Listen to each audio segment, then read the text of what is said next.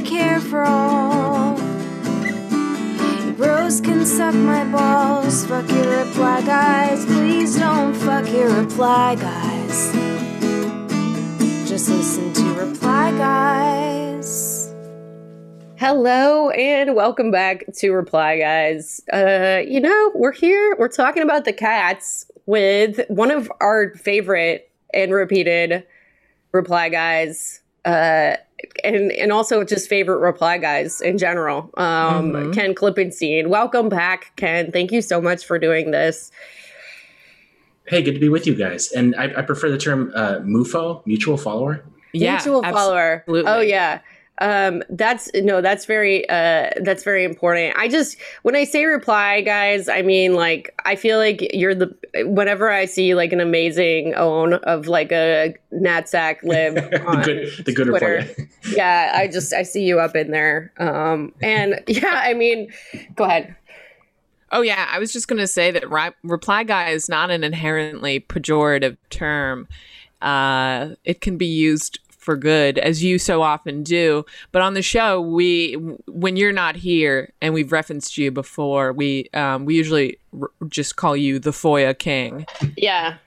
Yeah, that's true.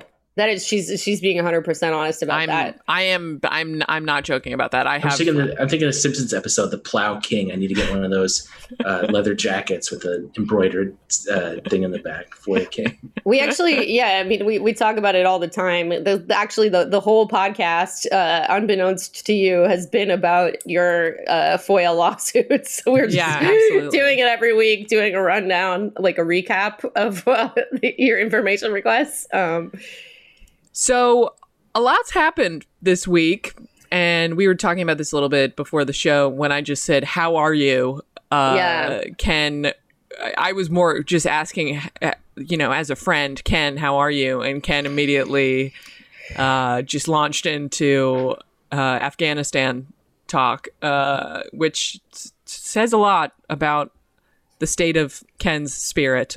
yeah. Um, Would you want me a phony?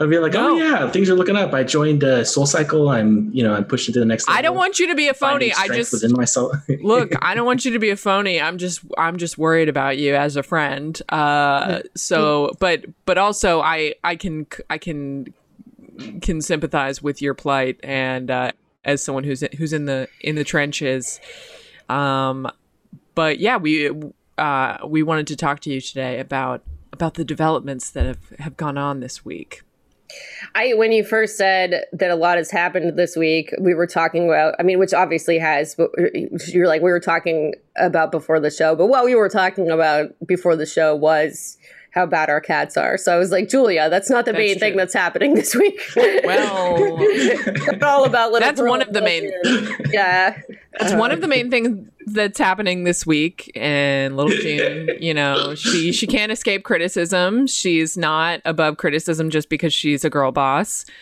Um, and that's that. Just want to point Yeah. out the, ter- the terrible oversight uh, on the part of the National Press Corps. Uh, That's not to right. picked up on what's going on with these with these feline frenziers. Thank you. yeah. Thank yeah, you, Ken. dude. I I- man, Ken. If next time you come back on the show, it's to talk about how uh they're they've been running surveillance of Little Pearl. I'm just gonna be so upset. You know? That's the line. Yeah. Yeah. Surveillance of an entire country, Afghanistan, and all of its inhabitants, or you know, the a- attempt to do that. That's fine. But what you, you know, what's too far for me is watching my pets. yes. Um. All right. So I, I do want to talk about your your article that just came out. I think yesterday for the Intercept. I mean, just uh, truly, truly horrifying information, which is. Um, well, I'm gonna I'm gonna let you go into it, but but basically that the U.S. has been um, conducting biometric surveillance, I guess would say, uh, and that now the Taliban has all this data. It's just horrifying on many levels. Can you? I, I'm sure I, I butchered this, so why don't you, as the author of this article, fill us in?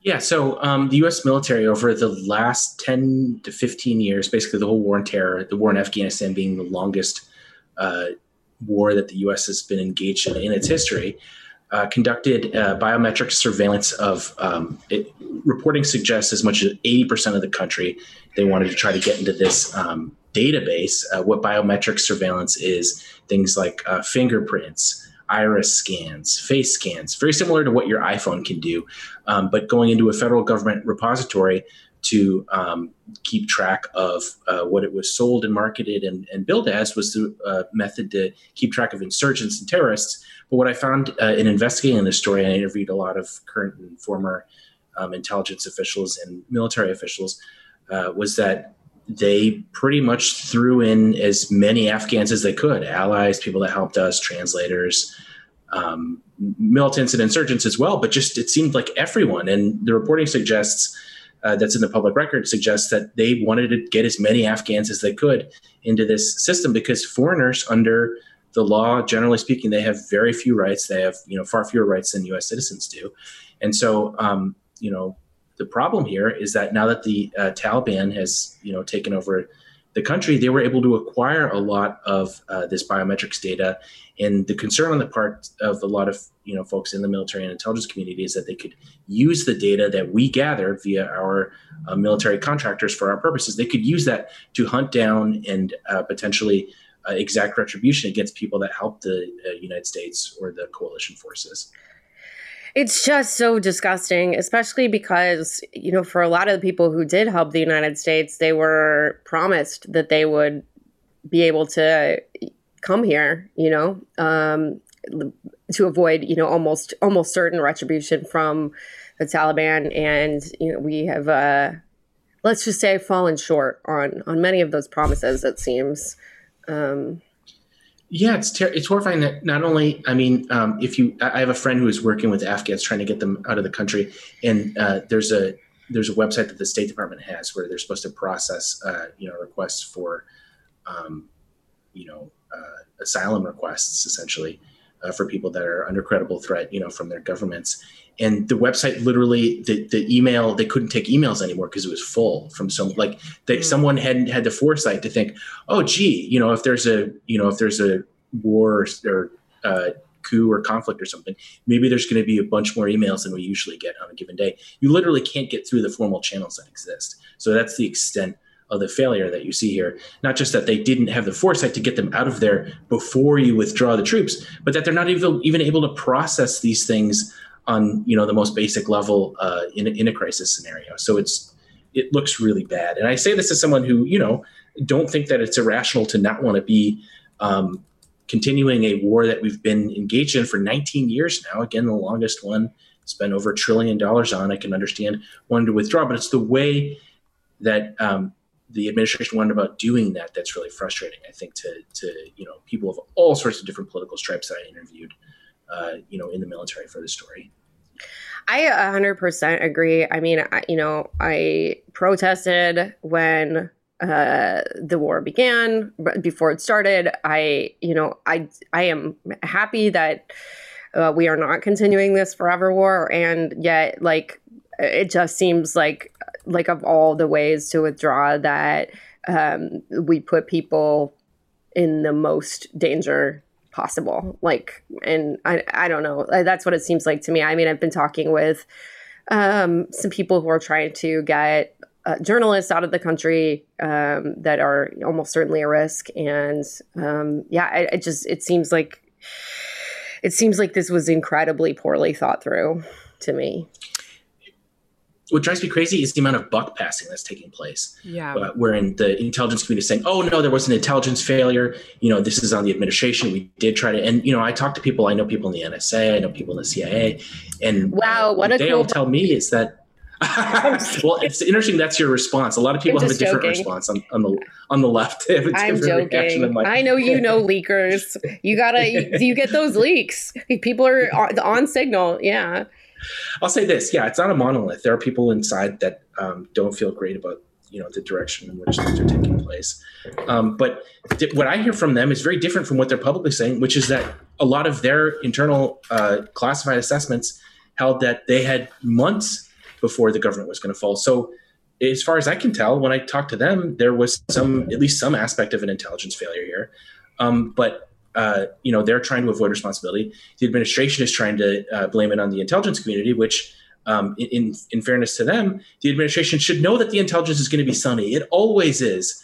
the intelligence community is always blowing smoke up the ass of the president. That's the history of you know uh, post-war intelligence and surely stuff before then is you look at it and say oh you know the job we're doing it's going great sir things are going to be yeah. fine that's what they do and someone like Biden, who runs on experience and being, you know, maybe I'm not your first choice, but I'm going to be the safe choice, should know better than that. He's had so much time in government and overseen so many, uh, frankly, failed wars and military engagements. He should realize that that uh, is, you know, going to be a factor, and and uh, evacuate people before you move the troops. That doesn't. I'm sympathetic to that. Um, you know, the withdrawal was always going to be ugly. It was always going to be imperfect. Um, but you know, to to not have had the diplomatic staff, um, the translator, so on and so forth, to not have made an effort to get them out before you remove the troops is just insane to me. I don't understand that. Also, I have so I have kind of like a two pronged question. Um, apart from kind of evacuating people before the withdrawal, um, my first question is what would a less of a shit show withdrawal have looked like? And also, is this not partly a function of the fact that the State Department has been more or less hollowed out in the past three decades? Yeah, that's a really important point uh, that you raise. There's been a de emphasis, move away from diplomacy uh, even as we're giving more and more resources to the Defense Department, which you know you don't have to be a pacifist to. Uh, I mean, you can talk to guys in the military and say we're not suited to dealing with political issues. You know, we wield a sword. We don't. Uh, we're not supposed to negotiate. And they're being put in a position where they essentially have to do that because they've hollowed out the State Department so much, not just under the Trump administration. So there are two oh, dynamics no. going on here. The Trump no. administration, they they accelerated um, a tendency that already existed and had been going on for decades and decades, just pulling money out of um, uh, the Department of State, which handles you know uh, diplomacy. They have the ambassadors, they have the diplomatic staff, and uh, so this is a tendency going back at least thirty or forty years. There's a very good book on this called um, "State versus Defense," talking essentially about how the Pentagon won the sort of bureaucratic conflict in Washington, competition in Washington for funding, for resources, for prestige, for uh, power. And when you concentrate all of that in the Defense Department, there's a lot they just can't do because these guys, again, they are trained for uh, kinetic engagement for military conflict. They don't know how to negotiate. That's not their job. No. Um, and um, so the, you're 100% the, right yeah. to to point to that as as you know a huge part of the problem because a lot of this stuff you don't need super secret spies running everywhere to figure out that the Taliban was probably going to overrun uh, Kabul pretty quickly. Um, that's something that you know if if you have the diplomatic resources that you know any sane state would, uh, they probably would have gotten wind of a lot of this stuff. Mm. So that's yeah, that's really important. That's a systemic thing that's been that of which you know Biden and Trump and Obama and all of these guys were a part of. I'm not saying in exactly the same way Trump accelerated this tendency and was certainly much worse. Um, but you know we need to start funding diplomacy. I, I, don't, I don't know how else to um, you know address kind of problems of this magnitude w- without that. Unfortunately, I mean, even even people in the defense community agree with that. Totally. Um, there, you know, I, I read Ronan Farrow's book, uh, War on Peace, and you know he has his own biases, of course, but I think he makes a lot of salient points about what happens uh, when the country completely kind of abandons diplomacy as a force of conflict management and resolution. Um, even you know there was like a general who said if you're going to keep firing diplomats you better buy me more bullets like totally that's the thing is I, you can talk to these guys in the DoD these are like two star three star generals they'll say the same stuff this is not some I mean I have my own politics this is not it's not like a lefty position yeah, yeah. 100% to me like I you know I have had really conflicting feelings about the way that people are talking about this. Um, I think, you know, I mean, like obviously any any leftist should should not want, I think, like the United States to be occupying a country. It's fucked up. But at the same time, you know, I know for myself personally, I'm having a lot of feelings about just like the devastating reality of what women and girls in particular are experiencing right now. Um, I don't know. I mean, to me, like there, there's just something that feels like a little glib about like we knew it. Like of course we knew it. And and by we knew it i mean that like the taliban would take over that this was all for nothing. I mean except to to make war profiteers more profits. But i, I don't know. I, there is just something that feels like there's there's something that just feels like pretty glib about like not acknowledging like how how devastating this is to to a lot of people's lives to i don't know. What what is your feeling about this? I'm not being very coherent i'm sorry. No it's a hard uh, topic to you know n- not get angry about because um, what you're saying is 100% true. The taliban is a you know far right reactionary uh, force that wants to you know impose uh, horrifying political conditions on not just women but um, you know any sort of um, marginalized group in the country. And, and, you know, we have to be honest about that. And I, I think uh, the frustration that I have as well is that um, we're not taking responsibility and acting as though, uh, if you look at Biden's address, he says that Afghans weren't willing to fight for own, their own country. Gee, why do you think that is? Do you think it's because they, they, they love living under the boot of the Taliban? Or do you think it's because the government that we established was so corrupt that uh, it's reported today the president fled to the UAE with um, uh, both Russian and t- uh, uh, Afghan diplomats. They say uh, tens of millions of dollars in bags, like just trash bags that he's running a plane with. Could that have something to do with their unwillingness to fight, and not so much you know liking the Taliban, but just hating this completely um, illegitimate uh, government that we put in? Um, which is a continuation, you know, of, of how we've handled things in the past in Vietnam and Iran. Iran. Unpopular governments, yeah, and people hate them and maybe there are reasons that people hate them. So um, I agree with you. There should be anger about this, and not just kind of like you know we did our best and they just didn't want freedom. No, that's not true. there are people clinging to planes trying to get out of there. Mm. It literally, you know, falling off planes, like trying to escape the country, uh, trying to get somewhere where they can you know live a better life. So clearly they're willing to put you know their themselves at risk. Just they weren't willing to put themselves at risk for this government, and I don't think they're crazy to feel that way. No, and I think that there are a lot of parallels between the US's uh, intervention in Iran and Afghanistan. People use the same sort of, especially when we're talking about women in these countries. Um, you know, I've seen the pictures going around uh, of like women in Afghanistan before like the Taliban or something like that wearing mini skirts, which I actually think might be a a photo of Iranian women. I don't think it is Afghani Afghan women, not Afghani, Afghan women. Um, but yeah, this idea that like mini skirt equals freedom and like burqa equals uh, servitude. You know, I'm I am very sensitive to certainly the the plight of women and girls here as well.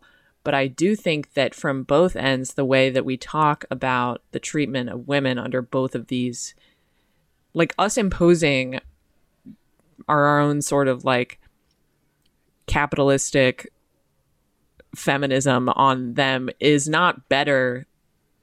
Well, I shouldn't say it's not better. I, I see what you're saying.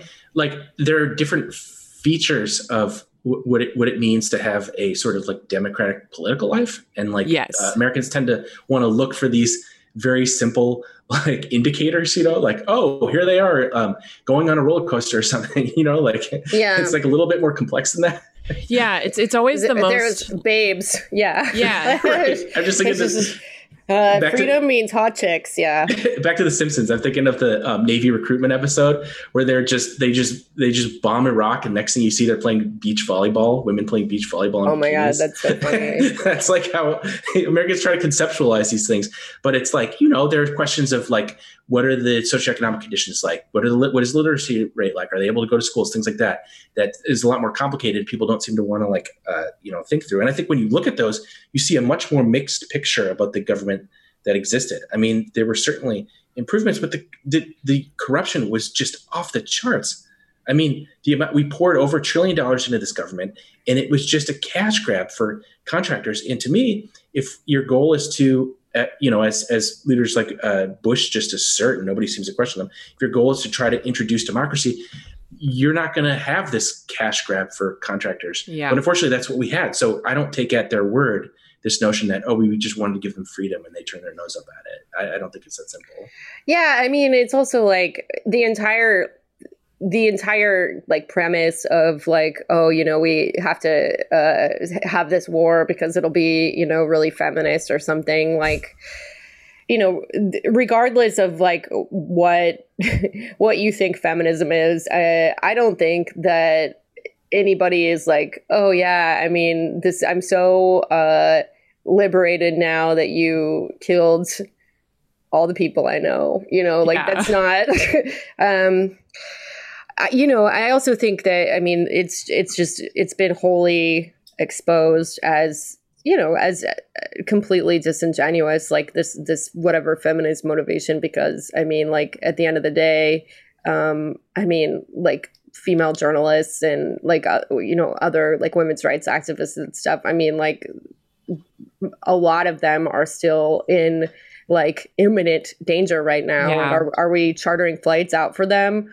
no like is there still like a 75 gajillion step visa process? Uh yes. And i mean i you know i'm not the journalist. It probably isn't really 75 gajillion but it's a lot. It's n- it's definitely not an automatic like oh hey we're going to do everything that we can to to actually you know protect you in, in the way that we claimed this was about you know? Yeah, I mean, what the conflict was really about, I feel like my story about the uh, biometrics devices that the uh, Taliban seized, that those devices to me are sort of an emblem of what the conflict ended up really being about. I mean, you know, it's complicated and there was a lot going on, but a big part of it was just a, again a cash grab for these contractors, and so we end up having all of these ridiculous, um, uh, you know, things that we're just selling that are kind of like um, the biometric stuff always kind of struck me as like um, it, it's like Juicero or something. It's like, oh, what if we just get what if what if we just Wi-Fi enable all this data that we have and, and, hope that nothing happens when when when invariably you know another government pushes out ours. And it's like th- that to me says what the priorities of the m- mission were. You know, some people made a lot of money off of it. There were a lot of fancy things and gear and equipment sold. Um, but you know how much of that uh, ended up benefiting ordinary Afghans? Like I, I'm not going to say that you know there weren't certain gains made, but I mean it sort of pales in comparison to just the just the lavish amounts of money that were that that was um, uh, given to all of these contractors, and for what? You know, was this stuff necessary? who specifically are we talking about that made a lot of money because i mean i like we we all know that people were making a lot of money but like you know who are the, who are the major players that profited from this contractors all over the place. I mean, if you talk to people, again, people, conservatives in the military who wouldn't agree with me on, you know, maybe hardly anything, you start talking to them and they will start raving about how bad and um, uh, corrosive the effect of privatization uh, has been because functions that used to be carried out by the government and, you know, however you feel about the U.S. government, uh, you know, I've criticized it plenty. not a fan reporting yeah uh, it's it's you can at least in theory influence it uh, democratically. When you have private bodies doing things i can't foia it there's no transparency um, you can't influence it unless you're an investor which you know is going to make it so a lot of people are not going to you know be able to have a say in it because a lot of people don't have money. Um, you know it's essentially a privately run system that the investor class is able to run for their own interests and that's completely aside from the uh, military which again however you feel about that it has some kind of um, uh, you, you know at least pretextual um, uh, subordination to the to the public or or to the you know elected officials. Not the case at all with any of these businesses. And i think that's why we saw what we saw which is that they were able to make a whole lot of money but it wasn't able to advance e- even imperial goals if you think Mm. about it. I mean um, i don't think washington wanted the taliban to win. Um, it's just that it was so corrupt and for whatever reason they were unwilling to um, you know put this power in the hands of um, the defense department and the state department and the government really. And they just you know let it be like this um, sort of game show where everyone could just go out there and try to grab as much money. I mean, you could talk to so many people in the military. They'll say, you know, I retired as early as I could so I could double dip and then go into the private sector where I make a whole lot more money. And then Oh, I yeah. ask them, you say, well, how do you feel about that work? They're like, well, it's not as rewarding because I'm just making money, but it's a lot of money. and to me, it's like, if you're serious about, you know, introducing government, introducing democracy to government, you're not going to tolerate those kind of conditions, but they did. So I have to wonder what the point, what the point really was. At what point will we as a nation abandon the notion that we are able to spread democracy anywhere? Well, it's useful to do that because then you can get a whole lot of people who perhaps aren't going to make money off of these contracts.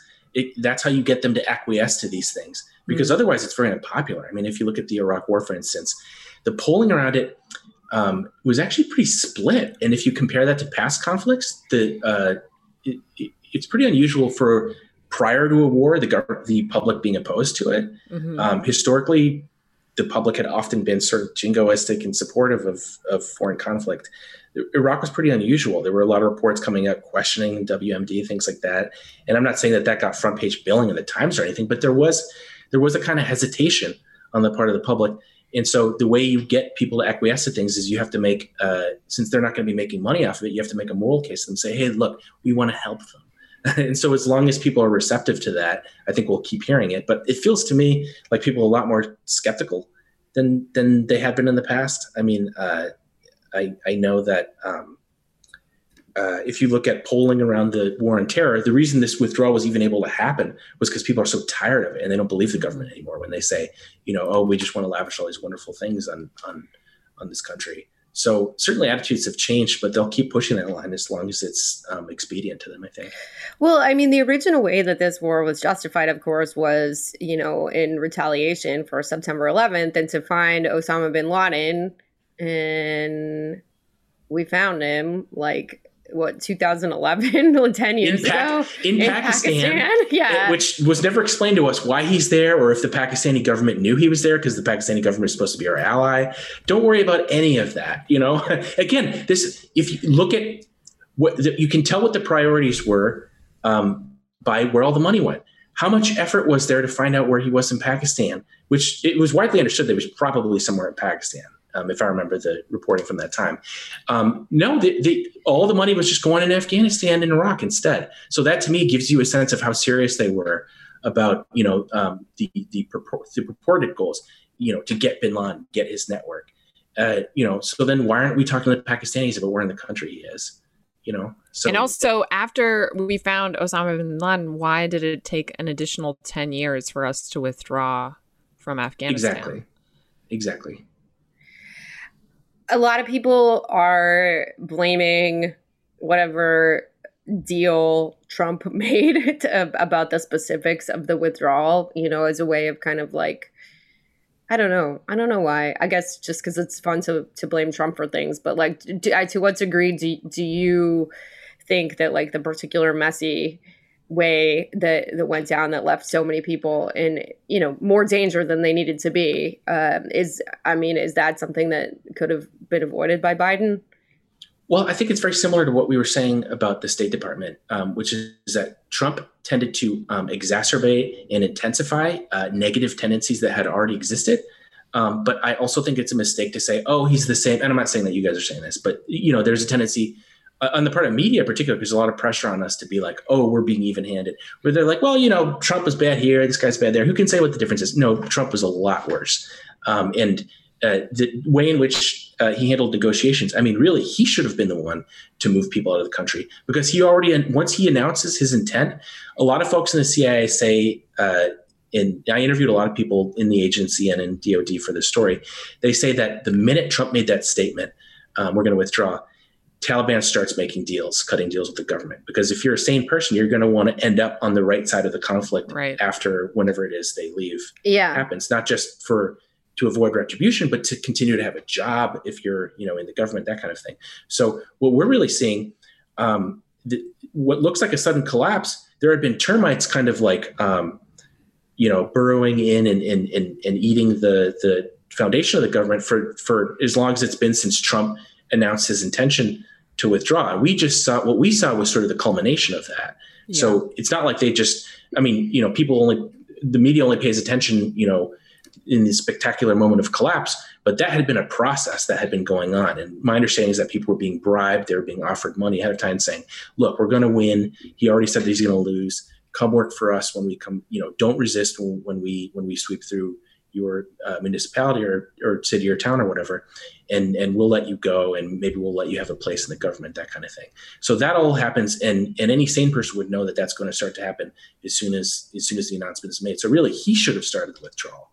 Um, you know that said he didn't. Um, biden should have done it sooner before at least before he removed military troops because you you know you'll recall he, there were a bunch more troops there that served as a sort of deterrent. Uh, there's a I think there's a big misconception that things would there would have been stability if we had just kept with the status quo, but that's not really true. My understanding is that the Taliban was still making gains even prior to withdrawal of the uh, military forces by Biden. So really, he was in a tough spot where he's either going to have to do another surge, even just to maintain the baseline of stability that they had, which he wasn't willing to do. And I don't fault him for not being willing to do, but to pull the troops out before you've pulled out the diplomatic staff and uh, the translators and our allies, that's something that I would uh, fault Biden for. Not as much as I would fault Trump, but um, certainly certainly fault him for as well. Mm. Yeah, it it is hard to overstate how I I think about the State Department a lot because it it, it just has been reduced to rubble and I don't think that people understand um, how much Donald Trump just took that already, as you said, already existing pattern and ramped it up to 11. They called it, uh, like when he very first came to office, they called it like the massacre on Mahogany Row, um, where he just fired like so many diplomats were were fired we for most of his presidency we had major outposts uh like major international embassies that had no ambassador um, in South America, in the Middle East. And it's abs it's just I I don't know. I e- even with I I think that it's fair to say that Biden will will will be better than that, but I I don't think the pendulum is going to swing back far enough um, that something like this would be prevented from happening again because we are so disproportionately reliant on the military. Um, and again, it's been 30 to 40 years coming for this. It's been since the Reagan administration. Yeah, I think it's a feature of neoliberalism, which is just mm. defunding of government generally. And so long as you're defunding it, they're going to say, okay, well, what do we, you know, how are we going to prioritize or, you know, like what do we want to keep and what are we going to cut? And unfortunately diplomacy has always been you know one of the first to get cut. When you talk to people in the diplomatic space i know a woman who retired um, in her early 40s uh, so uh, under trump they had they used a euphemism. It's like a corporate euphemism. They called it the reorg. It's almost like the we're downsizing you know a nice mm. way to say we're oh my god. And if you talk to any of these diplomats they were horrified because what ended up happening was, you know, um, they don't have enough resources. Job becomes a big headache. So a lot of the most experienced people, they just left voluntarily because it's to be too much headache. Um, uh, some of them put, got put out to pasture by Trump because he was so paranoid about the you know deep state liberals undermining his administration. It, this is a whole other kind of funny story. He moved a bunch of them to the FOIA office so they could have the most irrelevant job possible. And I, they, they actually ended up helping me there, so that was beneficial to me. but those, um, those, are your best friends. Yeah, yeah, exactly. You can imagine how helpful someone is when they've been you know um, taken from their you know very lofty position uh, that they've had for many years, and suddenly they're put out to pasture. They're going to be angry and willing to help you with things, and that was the tendency that I found I found to exist in the State Department at that time, which personally was good, but for the country it's very bad because what ends up happening is you lose decades of diplomatic experience, relationships that these individuals have um, with you know principal figures, not just in foreign governments but in uh, corporations, that kind of thing, and then you end up putting in people in their twenties.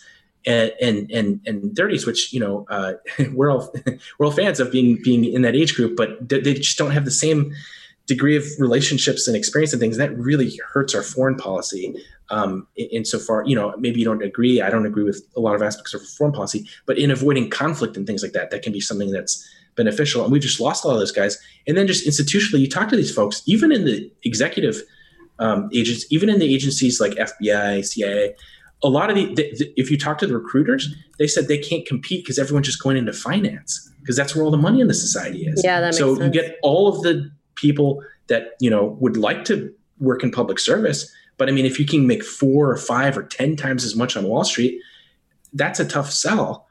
Mm. You know, so it's being hollowed out in all sorts of different ways uh, that I think you could broadly fit under the sort of rubric of neoliberalism, which is you know just pumping more money into the private sector and and and, and removing it from uh, the public sector, and that ends up having a very, you know, um, just has a really bad effect on governance. Mm.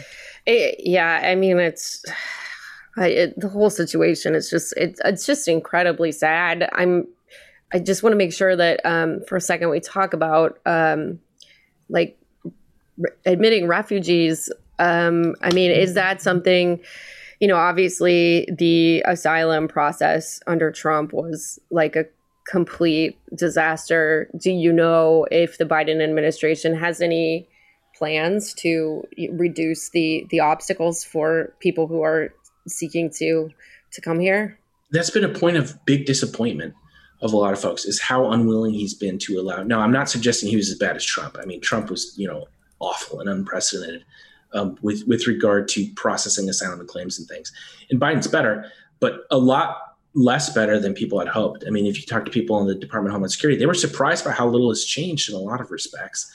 Um, again, I'm not saying it's the same, but um, Biden has been wholly unwilling. You know, I have a source close to the White House that was telling me that there's a lot of anxiety on the part of uh, the administration to allow in these uh, refugees, and it sounds like some of the anxiety comes from what sound like right wing talking points, concerns of, oh, if we let in these Afghans, what if one does a terror attack?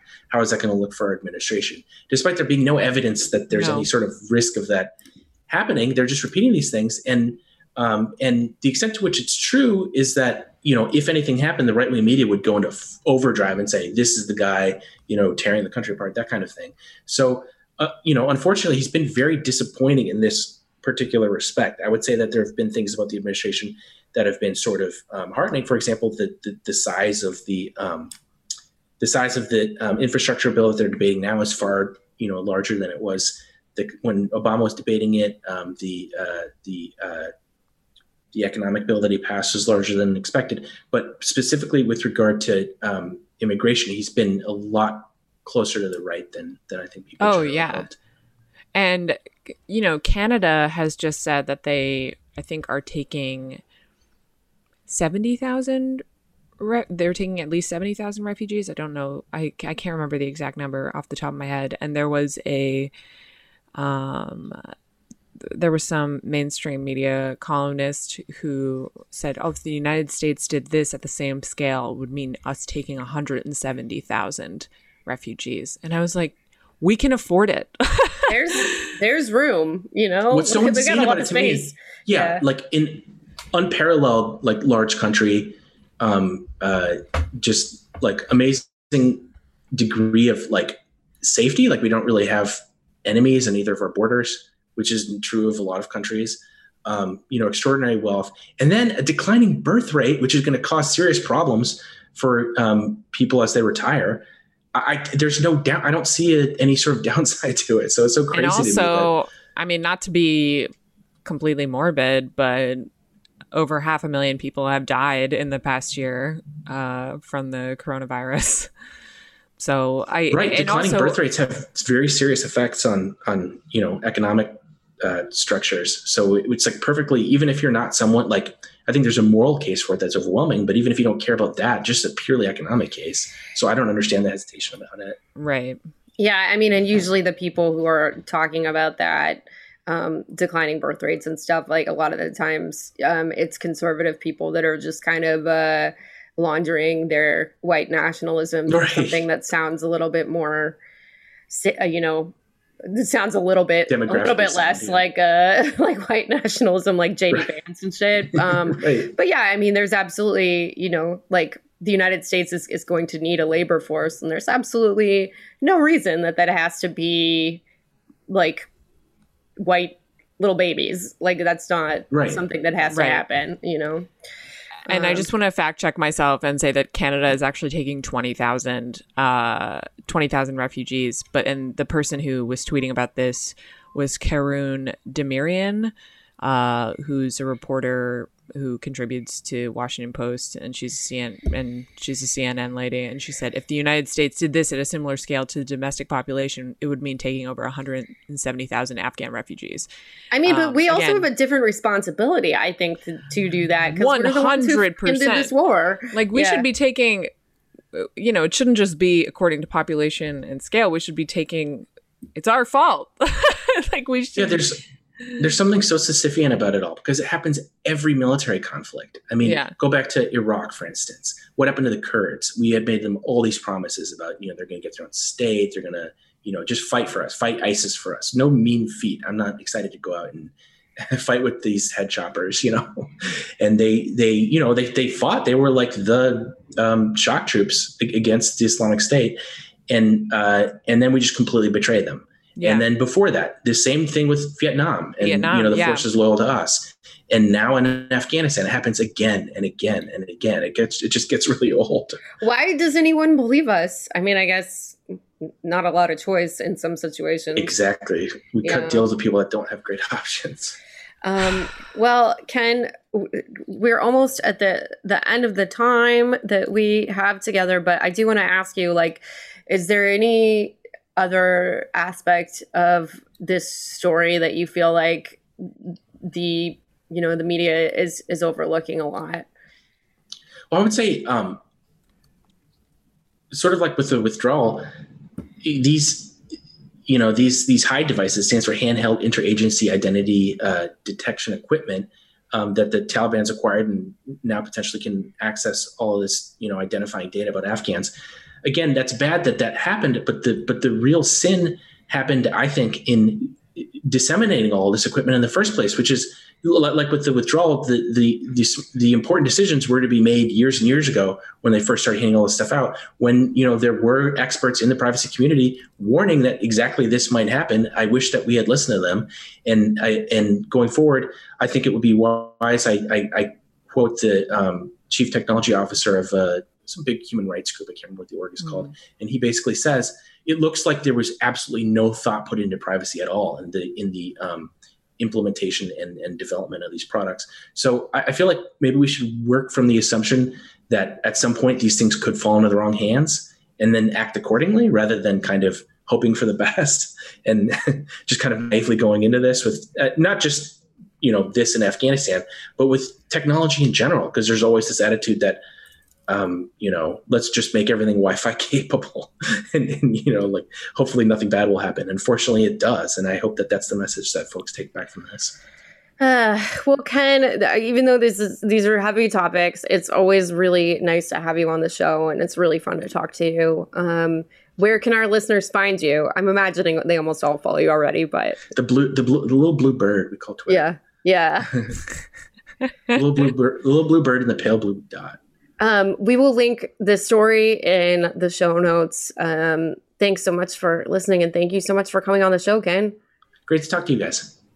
Thank you so much for listening to Reply Guys. If you like the show, please rate and review us on Apple Podcasts and subscribe to our Patreon at patreon.com forward slash reply guys, where we have a catalog of over 25 bonus interviews with renowned writers, journalists, and comedians, with an additional episode uploaded each week. The show is hosted by Kate Willett and me, Julia Claire. Our producer is Genevieve Garrity. Our theme song was performed by Emily Fremgen, who wrote the song with Kate Willett. Our artwork is by Adrian Lobel. If you want to find us on Twitter, we're at Kate Willett with two L's and two T's, and I'm at O Julia Tweets, O H Julia Tweets. And Twitter is where you can, of course, also find our reply guys. They are always with us. Bernie, take us out.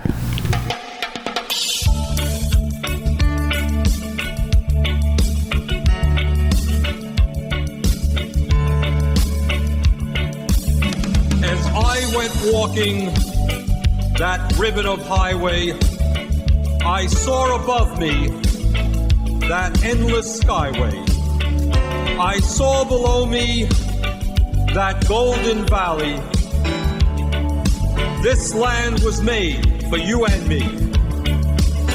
This land is your land. This land.